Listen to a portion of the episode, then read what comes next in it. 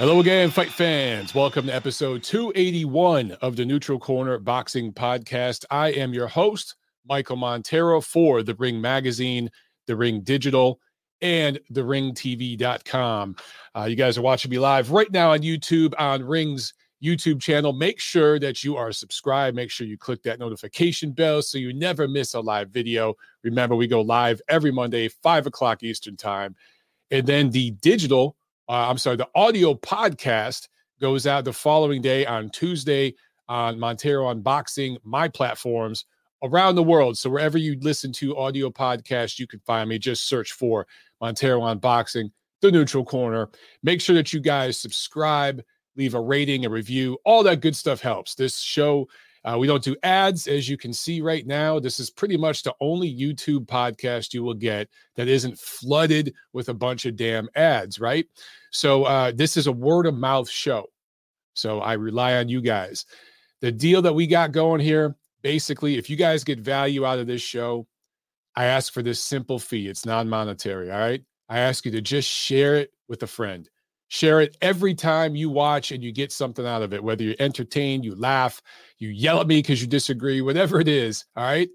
If I did my job, share it with one friend. Do that every week. If we keep doing that, guys, this show will continue to grow and grow. Lots of stuff to discuss. Okay. Uh, we don't have a whole lot going on on the fight schedule, but there's a lot going on in my world. So we'll talk a little bit about that.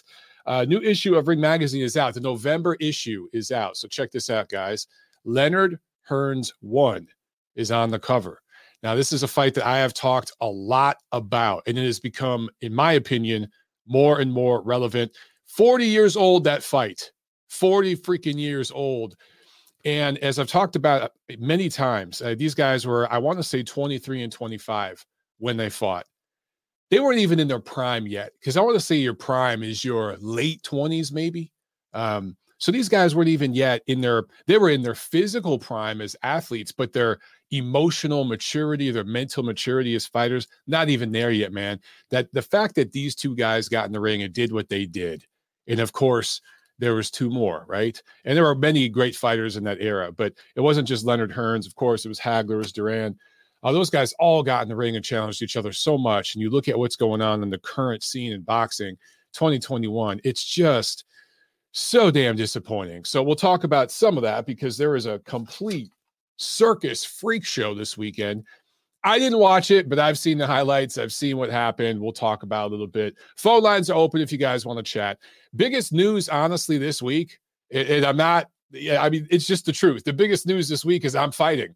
Now, we would have some fights this weekend, but COVID killed them, right? So, so Tom Loeffler is putting on a card in California this Thursday, but on the East Coast, the biggest card, the biggest fight, I'm sorry, in the Eastern Coast of the United States is my card that I'm fighting on, which is pretty damn cool. Before I get into any of that, I want to show you guys MOBTs are here. All right.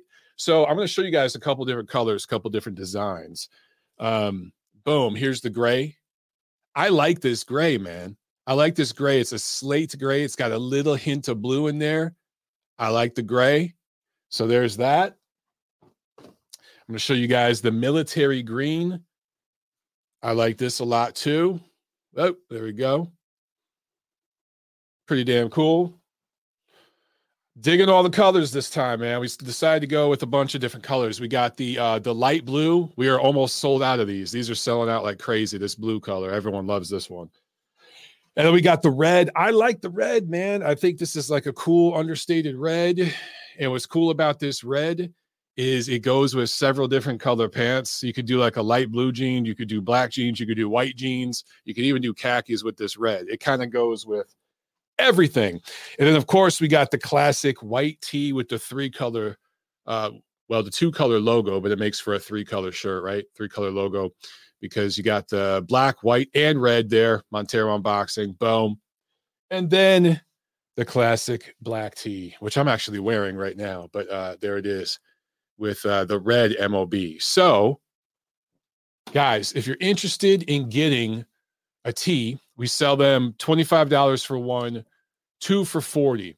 Um, I actually spent a little more money this time on the the fabric. Okay, I wanted to get a nicer quality tee. This is a, a poly cotton blend, so you get a little bit of the the poly gives you a little bit of the uh, wicking, right? It's a little lighter, but then there's still a little bit of cotton in there for the softness and the comfort. So like you could, I've been wearing these outside. I've been working out in them, just testing them out for the past couple weeks. I've had them for a couple weeks now.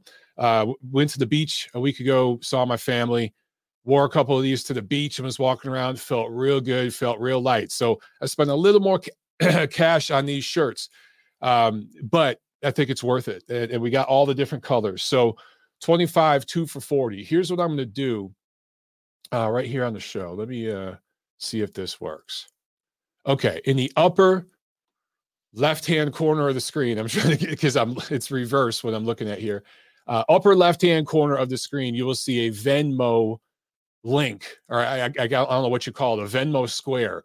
You guys can hold your phone over that and you can scan it and boom, you'll have our Venmo. Okay. You can Venmo us. Like I said, 25 for one, 40 for two. Let us know your size, sizes, color, colors that you want, your address. We'll get it out to you. We've already sent shirts all over the damn world. We send them all over the place. So um, we can send we could ship anywhere all right um, we've already sent to several different continents so we've only had these for like i said about a week and a half actually so super excited that we got these in it's been a long long time and um, i've been waiting to get these new shirts in forever but i had to get a new t-shirt connect here in atlanta my t-shirt connect out in la that wouldn't work it'd be too far to ship okay so news and notes uh, yeah i want to update you guys new issue of ring magazine is out so make sure you check that out MOBTs are out. Make sure you check those out. And um, you guys just scan that Venmo at the top. Now, if you don't have Venmo or you're not comfortable doing Venmo, just email me, Montero Unboxing at Gmail. We'll figure something else out. Okay. There's PayPal and other stuff. The thing with PayPal is they take a piece of it, right? I don't like that. In fact, uh, you know, I have a um, a Patreon and I'm I'm working on cutting that. I'm actually designing a website and I'm going to have all this stuff on my site so you guys can go there for now on because I don't like that some of these corporate people take a little bit of the of the money that's supposed to be going to tip the show. So anyway, all right, um, let's get to the comments here. Trey Anner on the chat says back in full effect. See you Thursday. Hell yeah, Trey. I look forward to seeing you ringside, my man. That's going to be a lot of fun. Uh, Sam A in the chat says, "Do you have a 3X V-neck?" We are actually we had. Uh, I'm I'm surprised, dude. We ordered a handful of 3Xs and they sold out. They're gone. so I have to order more. In fact, I, I emailed uh, my T-shirt guy this morning, like, uh, we need 3Xs. So I'm working on that. As far as the V-neck, I ordered a few V-necks for me specifically because I like V-necks. All of these are regular cut. They're uh, which they're still great. I mean, uh, they're awesome. If you guys really, really want a V-neck, maybe I can work that out. But I don't have any in stock. I ordered a handful just for me because I like V-necks. Cowister in the chat, I ordered two shirts. Yes, you did, sir. Thank you very, very much. We got those out to you this weekend. So you should be getting them this week. Chris Berger says, new t-shirt looks awesome, Mike. Thank you, my man. I know you got one of the old school ones with my face in it. Chris also says, I like the white ones. Yeah, the white, the white one's clean. J&M says the same thing. The white one's clean and it's got like, like I said, three colors in the logo, which is kind of cool. So I, I wanted to like switch it up this time and do different colors, different combinations with the logo and stuff. So I just had a little more fun with it because all we did before was black ones with the same logo and I had my face in it. And I took my face out of the logo this time. So it's a little more I don't know. I don't know what the word is. Uh, I, I guess a little cleaner, you know. Um, and we'll try this out and see if you guys like it. Uh, Cesar asks, "What ever happened to the Undisputed Boxing channel? It was a good channel with a great panel of hosts." I agree, man. Um, but they, um, the the, I guess the executives there, the the money people, did not want to uh, keep investing money and people got tired of getting screwed over with payment. I know they screwed me over for a while with money, and um, uh, there was a while where you guys, like almost a year, where you'll notice I didn't do any work with them because they owed me money and didn't pay me, and that happened to a few people. So we got to a point where it's like, look, are, are you invested in this or not? and the money guy who had plenty of it, uh, his heart just wasn't in it. There was there was two partners to Undisputed Champion Network, and Damon Bingham was one of them. He was one of the founders. His father was Muhammad Ali's personal photographer, followed him everywhere he went, all around the world. So Damon Bingham grew up as a little boy hanging out with Muhammad Ali and the whole crew. So he had this wealth of boxing knowledge and experience and just a super awesome guy. And he passed away. After he passed away, Undisputed uh, Champion Network just kind of fell apart. UCN Live just kind of fell apart. He was the glue that held it all together. Um, so, and the other partner just just wasn't as interested and passionate about it as Damon was. So once he passed, that was kind of the beginning of the end. Chris says, my T, my MOBT got to Scotland three years ago. No problem. Has it been three years already, man? That is crazy, dude. Wow. That's crazy, man. Time flies, brother. J&M says, uh, I think you're talking t- about 10 count. He says it was my favorite show, honestly, Mike. You're probably referring to UCN Live 10 count. That was the show. I that show, great experience for me, man, because um, you know, there was a lot of times where I hosted those those shows, and then sometimes I was on as just a panelist. And that was great experience for me hosting wise. You know, Steve, Steve Kim uh, kind of just said, Hey, Mike, there was one day where we were shooting, we'd shoot a bunch of episodes together, and he was like, Hey, um, why don't you host a few? And I was like, uh, okay. and I just kind of winged it and um, learned on the job doing that. And it helped so much. It helped me do better at so many other things. So um, Steve was an instrumental part in Undisputed Champion Network and launching all that too. So um, you know, it, it just wonderful experience for me. Really, really good experience and it's it's experience that I take with me now today, doing commentary, hosting this show, hosting other things. So it, it really does. Um, every little thing that you do kind of goes into what I call your stew, right? Your your soup where you're throwing in different ingredients and and every little experience you have becomes part of that you know it becomes your own personal unique recipe uh, if you will and undisputed champion network was a big big part of mine Couster says, uh, You, Steve, and Doug were great together. I hear that all the time. Uh, everyone says that their favorite combination on the 10 count was Steve, Doug, and myself. Um, and I learned so much doing those shows with those guys. I mean, they had done a bunch of stuff like that already. For me, I was still kind of new at doing that sort of thing, uh, you know, with that level of, of panelist. Uh, it was just awesome, awesome experience, man. Chris says it was awesome. Maybe you want to smoke one of them cigars. Yeah, you know, people ask us that too because we we shot those in this cigar shop in Santa Monica, which was a beautiful location. It was always right there at the beach. It was a pain in the ass getting down there because I was coming from downtown LA all the way out to the beach. But usually after shooting, we were right there at the beach, man. We go grab lunch or something. We'd hang out at the beach a little bit, unless we had to go back to the city to work. But uh, everyone's always like, "Did you smoke any of them cigars?" It's like, nah, there was they were just props. We never got to smoke any of them. Uh, but yes, uh, Chris is asking, are any videos up? I believe the channel's still up and, and all the videos are up. So you guys can find those. And I have talked to Steve and Doug before about getting uh, that show and maybe being able to pull the 10 count show onto Ring TV or something. But I think the 10 count, that name is is is copyrighted. And I think that that investor I was referring to before still owns that. So I don't know if all that's been worked out yet. But once I'm done with my fighting days and all this, and I have a little more time to spend on all that, uh, maybe it's something I'll try to hunt down and find out for you guys.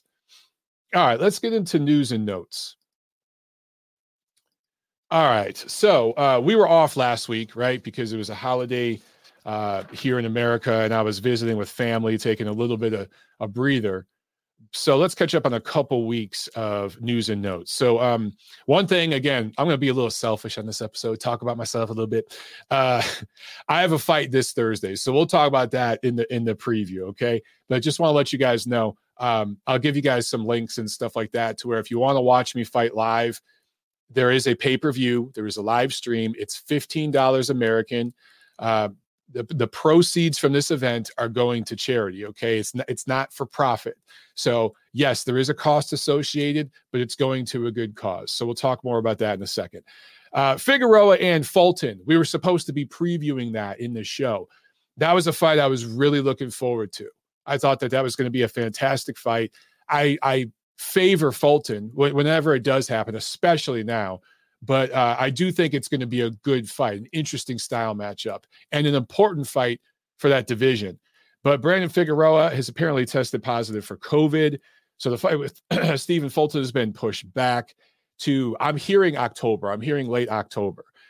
I don't know if that's soon enough, man. I, I, just don't know. A lot of these, it's interesting. These COVID postponements, they put it out like six weeks, and I'm like, eh.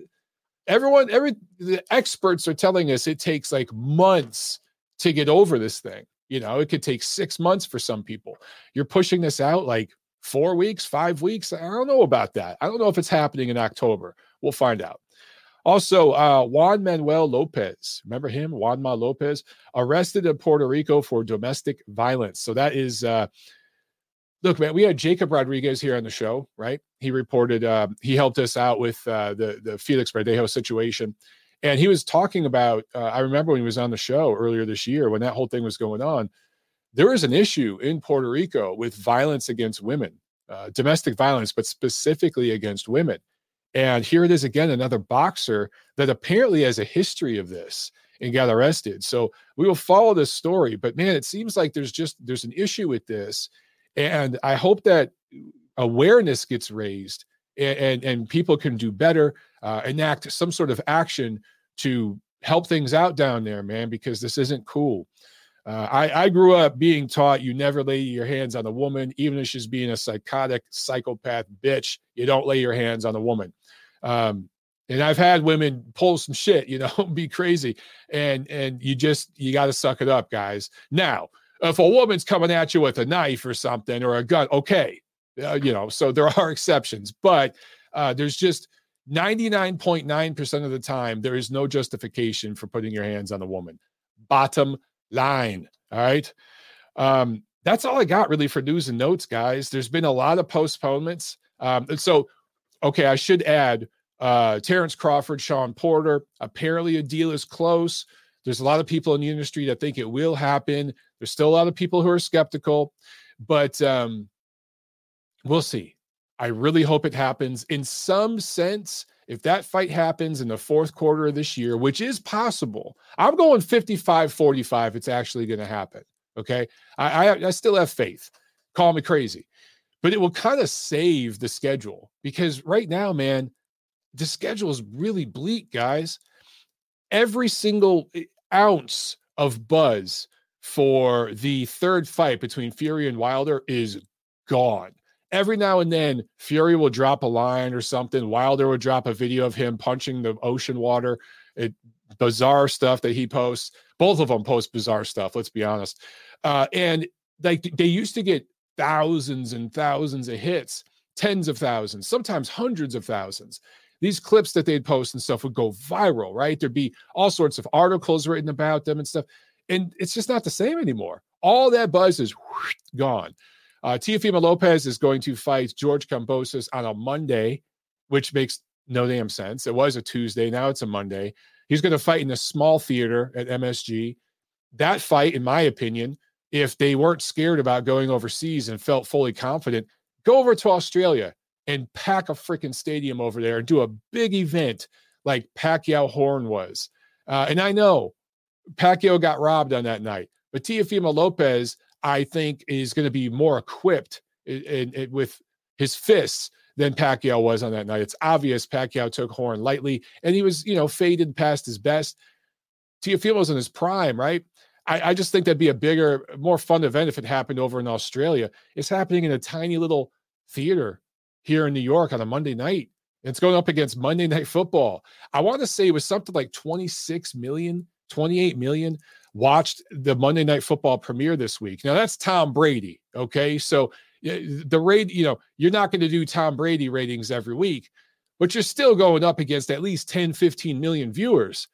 I, that's just, I, I don't understand, guys. I don't understand what we're doing here. Uh, Cowster asks, is it true Teo is scared of flying? That's what I've heard. That's what I heard. Yes, yes, yes. All right, let's talk about the review. Um, we've got uh, two weeks of stuff to catch up on. Okay, so real, real quick, you go back to Wednesday, September 1st in Japan. I was actually doing a live press conference for my fight that same day, uh, which was an interesting experience being on the other side of that. Uh, in Japan, Kazuto Ioka scored a unanimous decision win over Francisco Rodriguez Jr., third defense of his WBO 115 pound title. That weekend, Saturday, September 4th in the UK, Mauricio Lara and Josh Warrington fought to a technical draw when I think it was in the second round, a headbutt caused a pretty bad cut over Lara's left eye. This, of course, was a, on DAZN, a DAZN main event. It was disappointing, man, because I was looking forward to that rematch. The question has been a lot of people on Twitter have been saying, oh, Warrington meant to headbutt him. I don't know. Who the hell knows? I, I'm not either one of their heads, neither are any of you guys, but that is what happened. Uh, do we need to see a third fight at this point? I don't know. I really don't know what to do. And I don't know what both fighters are going to do. Uh, maybe they can have a third fight to settle the score. How long will it take to get there? How long is it going to take Lara to heal? All that remains to be seen. Uh, Katie Taylor scored a unanimous decision win over Jennifer Han to defend her undisputed lightweight championship. Conor Benn with a unanimous decision win over Adrian Granados. I like that win for Conor Benn. And, and also Taylor's win was legitimate. Jennifer Han is a good fighter. And of course, Adrian Granados is a, a, grizzled veteran, but then there were some tough guys. So for Conor Benn to uh, beat him now, Conor Benn's legit, man. He's proven himself. Uh, he's he's definitely stepped up a level or so and proven himself. He's a guy to keep an eye on for sure. Sunday, September 5th in Minneapolis, Jesus Alejandro Ramos, uh, 17 0 out of Arizona, scored a unanimous decision win over Brian Mendoza on uh, Fox. And then last weekend, let's talk about these fights. Friday, September 10th, we had a few different uh, fight cards. Uh, over in Austria on DAZN, Filip Hrgovic scored a third round stoppage over Marko Radonjic. And uh, I covered this fight for ringtv.com. I posted my recap up there. I want to say, if memory serves me correct, there were five knockdowns in this fight. All of them were ugly. They were kind of punches to the back of the head and stuff like that. Uh, Radonjic, I think, came in 22 and 0 with 22 knockouts, had fought absolutely nobody. And some people will think it's sacrilegious what I'm about to say, but it's true. There are guys on his resume that I would beat. I feel confident that I could beat some of the fighters he has fought. Uh, that shouldn't be the case. A boxing writer should not be able to beat some of the opponents of a pro boxer headlining a show on DAZN. So uh, this record, this 22 and 0 with 22 knockouts padded record, was exposed instantly when he got in the ring against Hrgovic. Hrgovic is a big, strong guy. He does show that he thinks in the ring and has some craft. I saw him make a couple little adjustments in the first round, and he was able to drop Radonjic in the second four times, and then again in the fifth. Fight could have been stopped at any point in the second round. It really had no business going into the third. And for what it's worth, Radonjic was coming out for the fourth round. His corner was bringing him out. It was the ref who finally said, you know what, screw this. This fight's over. So shame on his corner for letting him continue to go out, uh, and good on the ref for stopping it. But man, that record got exposed instantly. Uh, Hrgovic is a guy that we just got to see what happens when he gets in there with somebody who can actually move, actually box, and actually punch back because uh, I, you know, he's he's still very stiff to me. He looks a little stiff and robotic, and I get it. So so does Joe Joyce, right?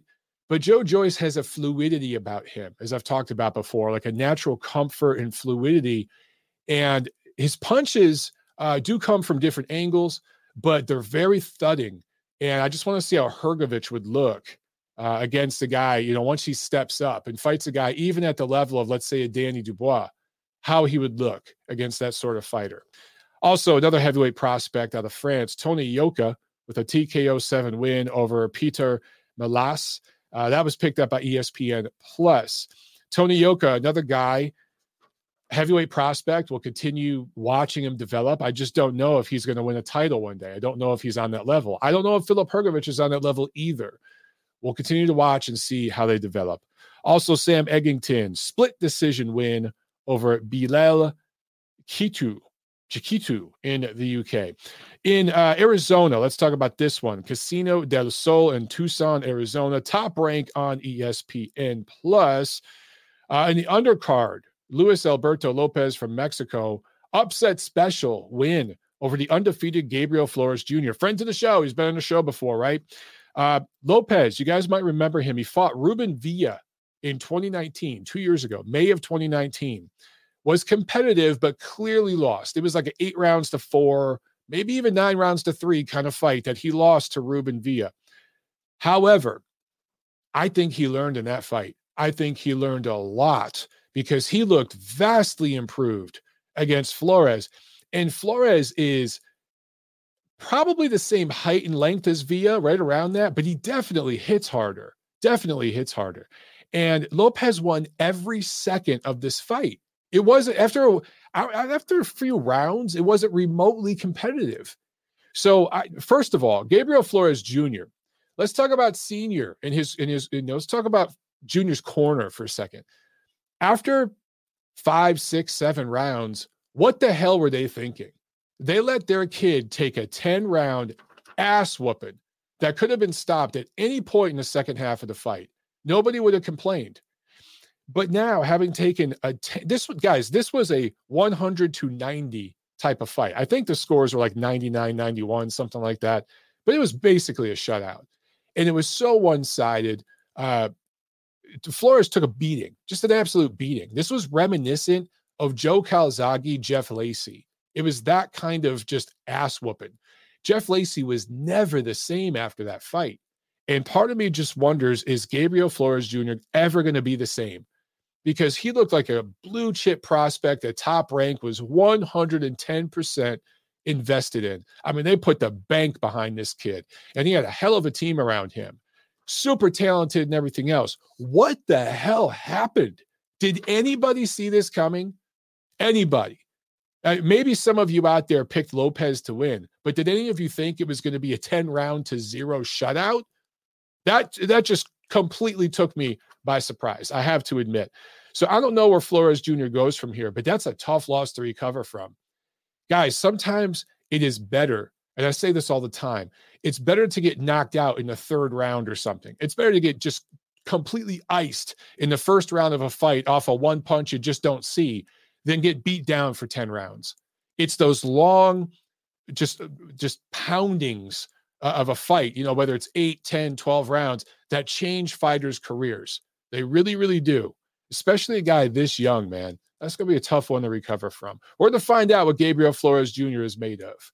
But uh, props to Lopez for coming in and the fighter out of Mexico for doing his thing and showing some real improvement from that Villa fight. When that fight with Ruben Villa, you know, I, I thought this was going to be a win for Flores based on that and some other things I've seen. But ooh, I mean, I knew it was going to be competitive, but nothing like this.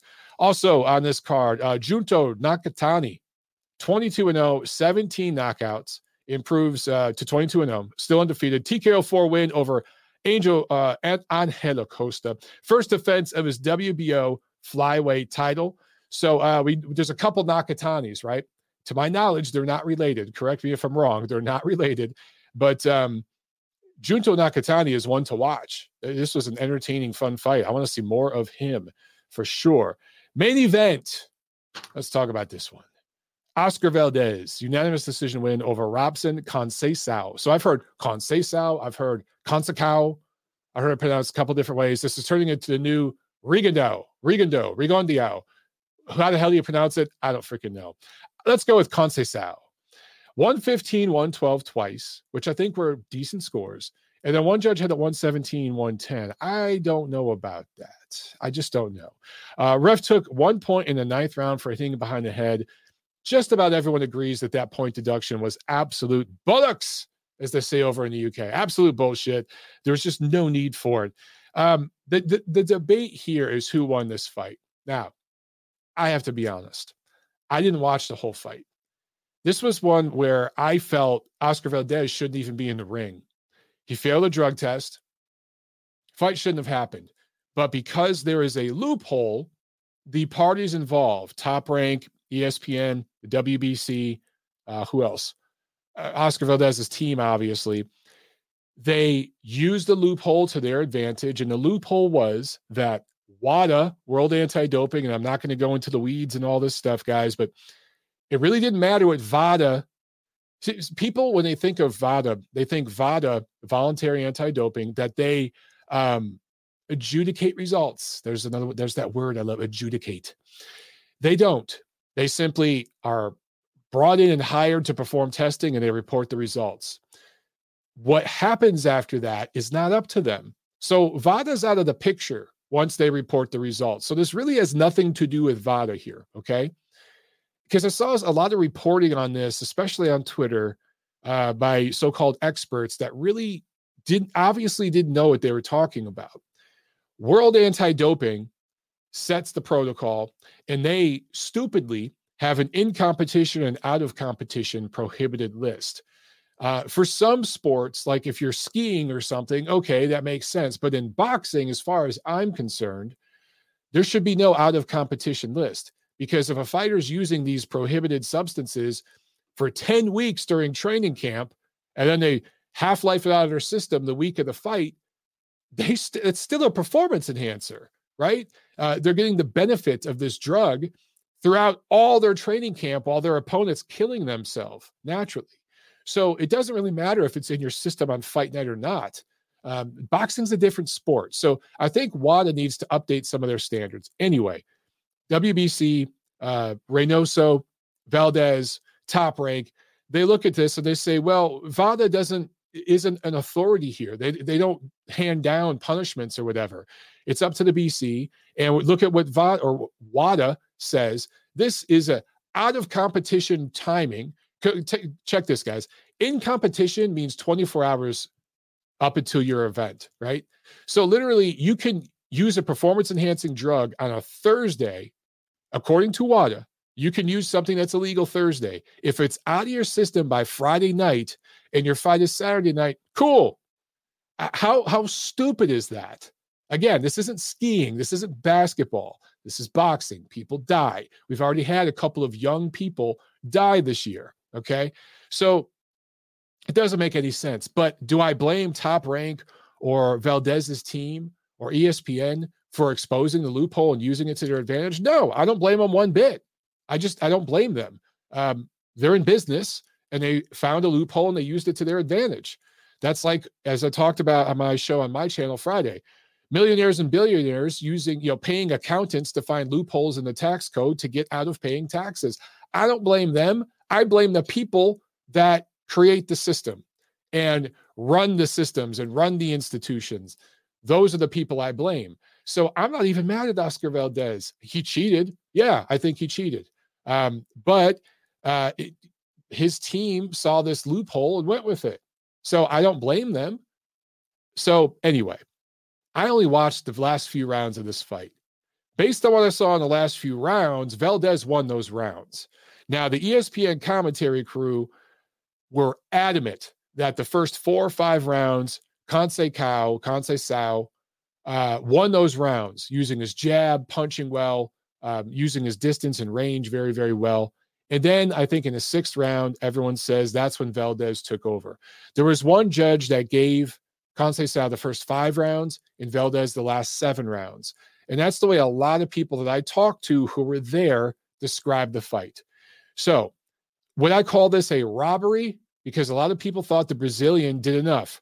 I wouldn't call it a robbery. It was clearly competitive based on what I saw. Some people will say, well, look at Valdez's face. Okay, well, here's the thing about that. If you have any experience fighting, any experience fighting, okay, you could go in in the first round and get a headbutt. You could catch uh, thumb in the eye. You can get an elbow, a forearm that bust up your cheek, something and that starts swelling and expanding throughout an entire fight. So sometimes bruising and scarring on a fighter's face does expose or, or uh, it, it is indicative of the action that took place in the fight, but a lot of times it's not.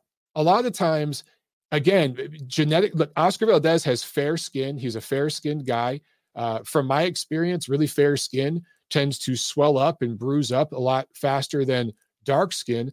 Conceição, I noticed in the ring didn't look busted up, but a few minutes later in the post fight interview, and he was in the dressing room, I saw some markings under his eye and on his cheek, and he was starting to puff up a bit. Wouldn't have been surprised if an hour after the fight, his face was a little more swollen and busted up than it was during the fight because the punishment he took was toward the end of the fight. The punishment Valdez took was toward the beginning of the fight. Does that make sense, guys? So you don't score fights solely based on how a guy's face looks. You don't score fights solely based upon punch numbers. Um, yeah, Sports Talk with Troy says uh, some boxers just bruise. Yeah, some do. Bobby in the chat says Robson becoming robbed. Robbed son. Okay, okay, I see what you did there. Robson becoming robbed son. Yeah, a lot a lot of people feel that um that you know he he, uh, he was robbed. I I don't like that word though. I don't like the word robbed because to me this was a close competitive fight. And look, man, when you're not like I hate that it's like this, guys, but it is like this. It's just the way the world works. Okay. If you are the the opponent and you're coming in and you're fighting a guy that just literally was allowed to fight coming off a failed drug test, that's how much that guy is the A side to your B side. Dude, you can't lay off the gas pedal in the championship rounds. The rounds I saw, Conceição was laying off and backing up. It's like, dude, what are you doing? This is when you need to step on it. If you're the fresher guy, put it on this dude and, and prove it and show everybody. And he just laid off. And it's like, what, what are you doing? And it, it felt like I'm not I'm not accusing anybody, and you know, I don't want you guys to take put too much into this, but it felt like a guy that was telling himself and his corner was telling themselves, if we go the distance, we could tell everybody we won. We did enough. Look at our face, look at his. And so he laid off the gas pedal a little bit and was afraid to kind of put it all on the line and risk getting hurt. That's kind of just how it looked. And I've seen that sort of thing. We've all seen that sort of thing. So I don't know, man. I, I can't call it a robbery, but I will say this the damn fight shouldn't have happened.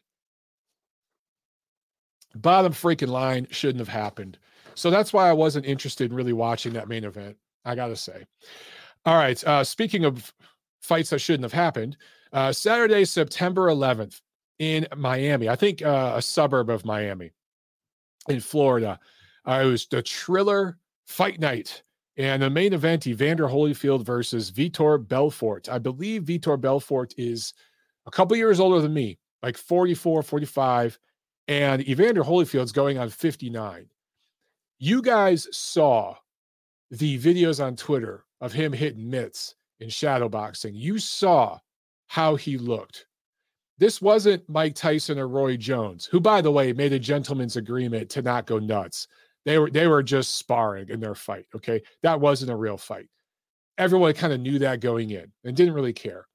But in this fight, obviously, Vitor Belfort was coming for blood and he was supposed to fight Oscar De La Hoya, who's much more with it than Evander. But man, you're talking about what a almost 15 year age difference. And it's one thing if a 35 year old guy is fighting a 20 year old guy, but man, when you got a guy who's going on 60 fighting a guy who's in his mid 40s, uh, you're starting to get into dangerous territory. You really, really are. Now, both of these guys have a history of using performance enhancing drugs, but Belfort um, has a has a really really big history of it. Okay, he's he's known. He's a guy that we know. I'm just going to go ahead and put it out there. He's a doper. Okay, and he's not a clean fighter. Now Holyfield, for a guy who's going on 60, you look at his body, pretty suspect. However, he looks much more shrunken down than where he looked, you know, 20 years ago. So uh, I don't know what's going on there. There was definitely no VADA for this, but Holyfield got hu- humiliated and embarrassed. And props to the ref for stopping this in the first round. Um, so I have noticed, and there was an undercard with a bunch of other fights that really don't matter. Uh, who was it? Um, Anderson Silva knocked out uh, Tito Ortiz. And what I noticed there is a bunch of people of a certain political persuasion were happy with that. And it became this political thing because Donald Trump was hosting it uh, and it just it, it just appealed to the lowest common denominator in every single possible way. Uh, just did not interest me. This was an absolute freak show. Now, let me say this. I have noticed a bunch of moral authorities on Twitter uh, starting Saturday night, going into today, people saying, shame on Triller, shame on the Florida Commission. And I, and I tweeted shame on the Florida Commission myself. The difference between me and some of these other folks is I didn't cover the event. I didn't preview it last week on my show. Go back and listen. Okay. I, or I'm sorry, two weeks ago. I didn't preview it on my show. I didn't preview it on Twitter or any of my social media. I didn't cover the event. I'm talking about it now after the fact to critique it, but I did not promote this event in any freaking way. That was my way of showing, I don't want to say protest, but my way of showing that um, this thing shouldn't be happening. And I'm not going to use my platform, my tiny little platform, to promote this thing in any way, shape, or form, right? I saw plenty of media people traveling down to Florida to cover the event. A lot of the same people that bash Florida, Florida's governor, and all the mask stuff or anti max or anti vax stuff had no problem traveling down there to make some money. A lot of the people that um, now are bashing the main event fight and the commissioner and the, the executives at Triller had no problem going down there, covering the event and making their money, or doing their YouTube videos, their, their interviews, their articles, and making a few bucks off the event. They had no problem doing that and getting traffic on their Twitter pages, their IG page, whatever it is. Those are the people I'm calling out right now because you had no problem covering this thing and promoting it. And after the fact, you want to play the moral authority. Stop with that bullshit. You're either all in on the freak show or you're not. Where I stand on this is um, I, am not being judgmental if you want to watch this. Okay. I understand that there is a market for this sort of thing. There is. Um, and, and I say this because I covered one of these events here in Atlanta when Jake Paul fought Ben Askren, who I would beat, obviously, in a boxing match. Um, most of the guys on the amateur show I'm going to fight on Thursday would beat Ben Askren in a boxing match. I'm not saying that to disrespect the guy, it's just the truth. And I knew that going in. Actually, I didn't know it was quite that bad, but I I told myself, let me cover one of these events. It's right here in town. It's down the street. I have no excuse not to. Let me go down there, cover the event. It's not like I went and did all the fight week activities and all that kind of stuff. I just went to the to the show that night, covered it for ringtv.com. And um, that way, I'm not talking out of my ass if I have some criticisms. So, what I learned that night in talking to people who were there and enjoying the event and everything is that there is a market for this. And these Triller shows are not going away, they're going to continue. There's a market for it, and people will continue to buy this stuff. But you don't have to, number one. Okay. And number two, if you're media, you don't have to cover it. If this if you are uncomfortable seeing a 50 almost 59 year old visibly obviously compromised evander holyfield get destroyed by a guy that couldn't even be his sparring partner i mean evander holyfield when he was 15 would knock out a prime version of vitor belfort in any sort of match kickboxing box as long as they're on their feet he would destroy the guy a 13 year old Evander Holyfield. Okay. And the fact that Holyfield got hurt by this guy, it just, it just shows you the level of deterioration there. So if you're not cool with that, you don't have to cover it. It doesn't mean you're a bad journalist. It doesn't mean you're a, a bad member of the boxing media. Now, does it mean you're going to miss out on an opportunity to make some money? Yeah. Because there's a line of kids that are going to be willing to go down there. And you got to see the names and faces. But you don't have to cover the show. And if you're a fan, you don't have to pay for it. You don't have to watch. Uh, but if you guys do want to watch and you are interested and you want to go in just saying, you know what? I enjoy the freak show. I enjoy the circus. I want to watch this shit and just have a good time. I get it. Have fun. Cool. Like I'm not judging you. You know what I'm saying? Whatever it is you're into, I'm not judging that. Enjoy the show. It's just not my cup of tea. It's not, it's not my thing. Now, Triller does have some interesting events. I mean, when when Teofimo Lopez fights George Kambosos, that's a fight I'm interested in. I'll check that out. But when they do this sort of thing, Evander Holyfield versus Vitor Belfort, I'm just not interested in that. I'm just not going to watch. I'm, I'm, I'm not going to preview it on my show. We're not going to talk about it, you know? So you can, you can pick and choose. You have the right to do that. You know what I'm saying? The power is in your hands. The power is in our collective hands as fans of this sport. That's the truth, guys. All right, rant over. Now let's get into this preview. All right. And then we'll see who's on the phones. Um, Thursday, September 16th, Quiet Cannon Country Club in Montebello, California. Tom Loeffler putting on a show that is going to be broadcast on UFC Fight Pass. Sergey Bohachuk, his second fight back after that bad loss in March, 154 pound contender, and Ali Akhmedov, returning from his December 2020 loss, 168 pound contender, fighting. And then that is pretty much it for pro boxing this weekend. All right.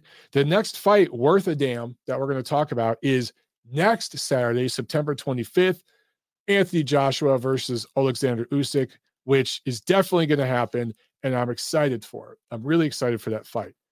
This Thursday, September 16th, I am fighting here in Atlanta. There are plenty of articles out there. I've been doing a lot of media work for for this fight. Uh, probably a dozen or so interviews over the last couple weeks, uh, talking about why I'm I'm doing this fight. So I'm not going to get into all those details. I'll just tell you guys this: it's a it's a charity event. Uh, the proceeds from th- this fight are going to a facility here in the Atlanta area that aids those suffering from mental health issues, drug addiction issues, alcoholism issues. Okay. And uh, these were the things that took my brother Anthony from me late last year. And I told myself at the beginning of this year that I was going to get in shape, clean myself up um, mentally, emotionally, spiritually, and do a fight somewhere, somehow, some way, and dedicate it to my brother. It just so happens that this event popped up and I got in touch with the, the people that do it, and the timing worked out for me. So I'm going to be fighting this Thursday, three round amateur fight, USA Boxing sanctioned Masters uh, division fight. 210 pounds is my contracted weight. So I signed a contract that I would weigh 210 pounds and I would be there this Thursday. Weigh in is Thursday morning. The fight starts, uh, well, the fight card starts around 5 o'clock p.m. Um, Eastern time. And I, I think I, uh, it's, I think it's 11 fights. I, I originally said it was nine, but I think it's 11 fights. They're all three rounds uh, on this card. I am the main event. Ha ha. I am the main event of the amateur show. So that's pretty cool. Um, and this fight will be streamed on the WBC network. The WBC started a channel, all right, and they are going to stream it on their channel. I want to uh, share with you guys real quick. Let me pull this up. Um, the just the link. I know I'll, I'll post it in a pinned comment here uh, on this video and I'll share it on all my social so you guys can see it. But here we go. All right, make sure you guys can see this. Yes, you can. Okay. We got three days, one hour, and 10 minutes till this goes down. All right. And uh, hey, there's me. um, so it's going to be the amateur show, and then there's going to be a pro show after it. So I am going to fight in the main event of the amateur show then I'm going to run back to the dressing room, take a shower, get changed, come out and do the commentary with Money Powell for the pro show. So it's going to be a very, very busy night for me. And um, it's going to be a good time, man. And here you go. If you want to buy the pay per view, it is $15. I think there's four or five pro fights, and I want to say 11 amateur fights, and 15 bucks, man. Now, you guys will spend that probably on beer in your first 20 minutes of Friday night, wherever you go. So if you could drop 15 bucks to watch me fight live this Thursday, I would appreciate it because that money after we have to cover cost and everything of course. There's a production cost associated with the pay-per-view but that the proceeds from the pay-per-view along with the proceeds from the ticket sales are going to go to this facility. It's called the ridgeview institute and um, the Brian Jordan Foundation is a, a, charitable group that works with the promoter that's doing this event. They hooked us up with this facility. And we did a press conference Wednesday, September 1st. I met the folks from Ridgeview Institute, awesome people. And um, they're all in. And they're so happy that we're doing this and, and giving uh, money to them. They're going to be able to help people in the community. Like I said, people that are suffering from the same things that took my brother from me. So it's a personal cause. Okay. Um, here, let me drop the link in the chat because I see a few of you guys asking. Here you go. I'm not sure if it will work like I don't know if you guys can click on a link in the chat like that. Maybe you can. Let me know if that works. Okay. Um, but every little bit helps. And um, if you guys are interested in uh, just donating directly to to the cause, I can give you a link for that. But you know, it'd be fun. I don't know a lot of people in Atlanta, so I, there's a handful of people that are going to be there in person watching me fight. But um, I know there's going to be my cheering section mostly is going to be on that stream. I'm going to hear you guys screaming through the stream. So uh, definitely, you know, check it out. Watch me fight. I think we're going to have a lot of fun. Uh, Chris is asking, do I have a song for my ring entrance? I'm still trying to figure that out, man. I don't know if I should just do like there's there's a couple of songs I like to work out to, and there's a couple songs I like the lyrics uh, because of what I'm doing. Um, and then there's a couple like I thought about doing like a real Italian thing and having like some Italian music I listen to. I don't know. I'm still deciding. I need to send that shit over to the DJ though within the next 24 hours. But uh, Sam is asking, tell us how you're going to handle the day of the fight. That's a good one, Sam. I don't know, man. Um, we'll find out because it's coming. There's no escape now. So um, I think you know I got to get up early because I got to get to Buckhead. That's where this uh, Buckhead Fight Club. That's the gym that is having the weigh-in at nine in the morning. So I got to get up, and Tiffany and I, my wife and I, are going to go to the weigh-in, um, get on the scale, and then come back home. And then I'm going to eat some freaking pasta. She's going to make some pasta. I can't eat it right now, she's going to make that. I'm going to eat some pasta for lunch, probably for brunch and lunch. And then um, I have to report to the venue at 4:30. The shitty part for me is again, I'm in the main event. So I got to get there at 4:30. And I think that's when we do our medicals. Doors open at five. I want to say the first fight goes pretty soon, right after five. We already have our bout sheet, which you know, I, I guess I could tweet out the bout sheet. Um, but I gotta wait, you know, 11 fights before I can fight. So I'm just gonna be hanging out back there in the dressing room all night, waiting to fight. Then, like I said, after I fight, you know, I have to mentally, emotionally, physically prepare for that.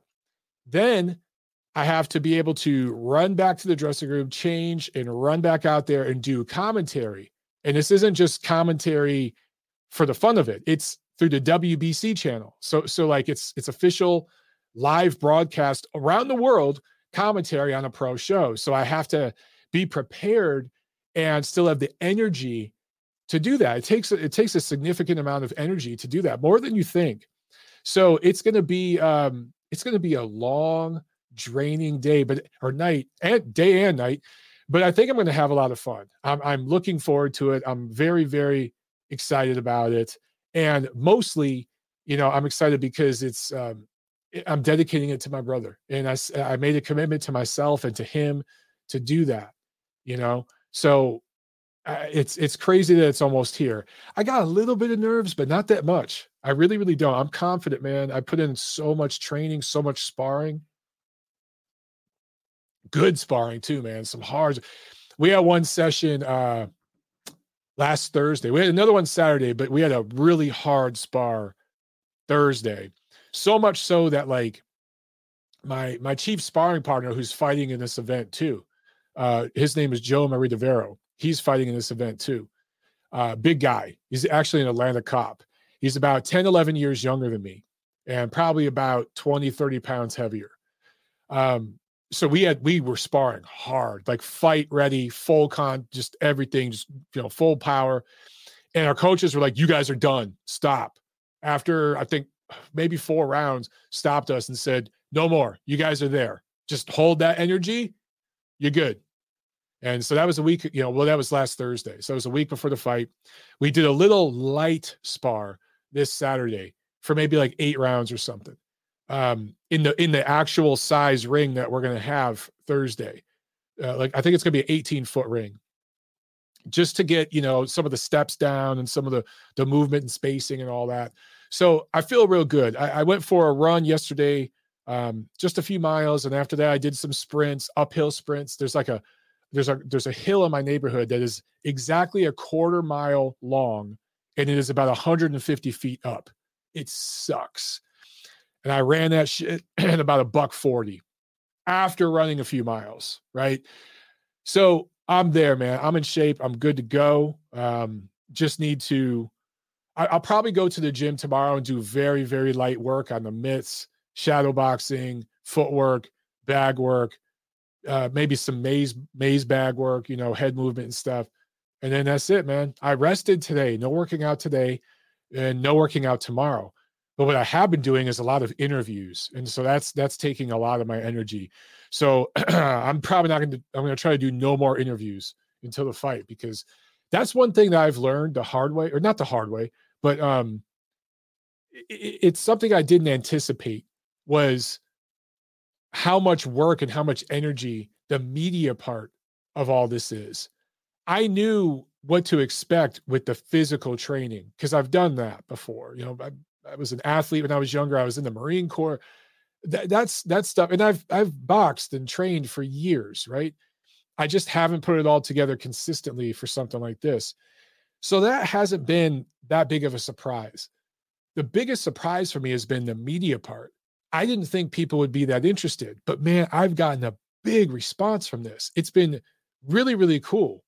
But I didn't anticipate it's like, man, you do two workouts in a day, you're watching your diet, you're cutting calories, you're cutting carbs, so you're hungry, so you're tired, you're sore, you know, your head hurts because you just got punched in the head, uh, you're hungry, and then you got to put on a smile and do an interview for 45 minutes you know? That that's tough man. I, and i just i was very naive about how draining that could be. And uh even doing my show has been tough sometimes. It really really has been. Um and so now it's given me a newfound respect for fighters who actually do the media stuff because some a lot of fighters do the bare minimum they show up at the press conference and give the same old canned response. And you guys know who those fighters are. But then there's some fighters that really do go above and beyond with the media stuff and they really talk to you as a human being and they they're available. You know, you can reach them. They're reachable on their social media and stuff like that with the fans, with the media.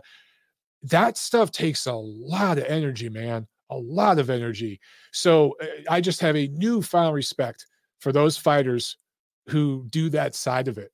Um, it's it's harder than it looks. It really, really is. And what I'm experiencing is a tiny fraction of what the real pros, you know, at the highest level go through. So, as if I couldn't respect fighters more than I did before, this process has um, it's been an eye-opening experience. It's been very educational, and it's increased my respect for fighters tenfold. It really, really has. Um, so that and going into a fight with a few injuries, because I'm not 100%, I'm going into this fight with several injuries. That's something I didn't anticipate. And it was actually my coach who, you know, we've been working through these injuries, you know, um, and he and he told me, he goes, Well, now you know how it feels to be a fighter. Every fighter goes into the ring with injuries. If if he's over 25 years old, especially if he's over 30, he's going into the ring with injuries every single time. He goes, now you're a fighter. And I was like, oh, okay. It's kind of cool. You know, kind of a cool way to look at it. Anyway, guys, um, we had some calls, but because I talked so much, they gave up. So I guess we're going to drop off here, man. Uh, right at an hour, I am going to go take a walk because it's a rest day, but I'm going to actively rest and go walk a few miles and then eat dinner and then um, try to rest. A few more days and it's fight night. All right, guys. Um, I love you. I truly do. I appreciate the support. Check out the t-shirts. All right. Let me know if you want MOB tees. They're awesome. These this new batch is awesome. And check out the pay-per-view. Watch me fight Thursday night. Support the event. All right. Even if you're rooting for me to lose and get knocked out in the first round, watch it anyway. Support the event because we're going to help people that need help. All right. I'll see you at the fights. My fight.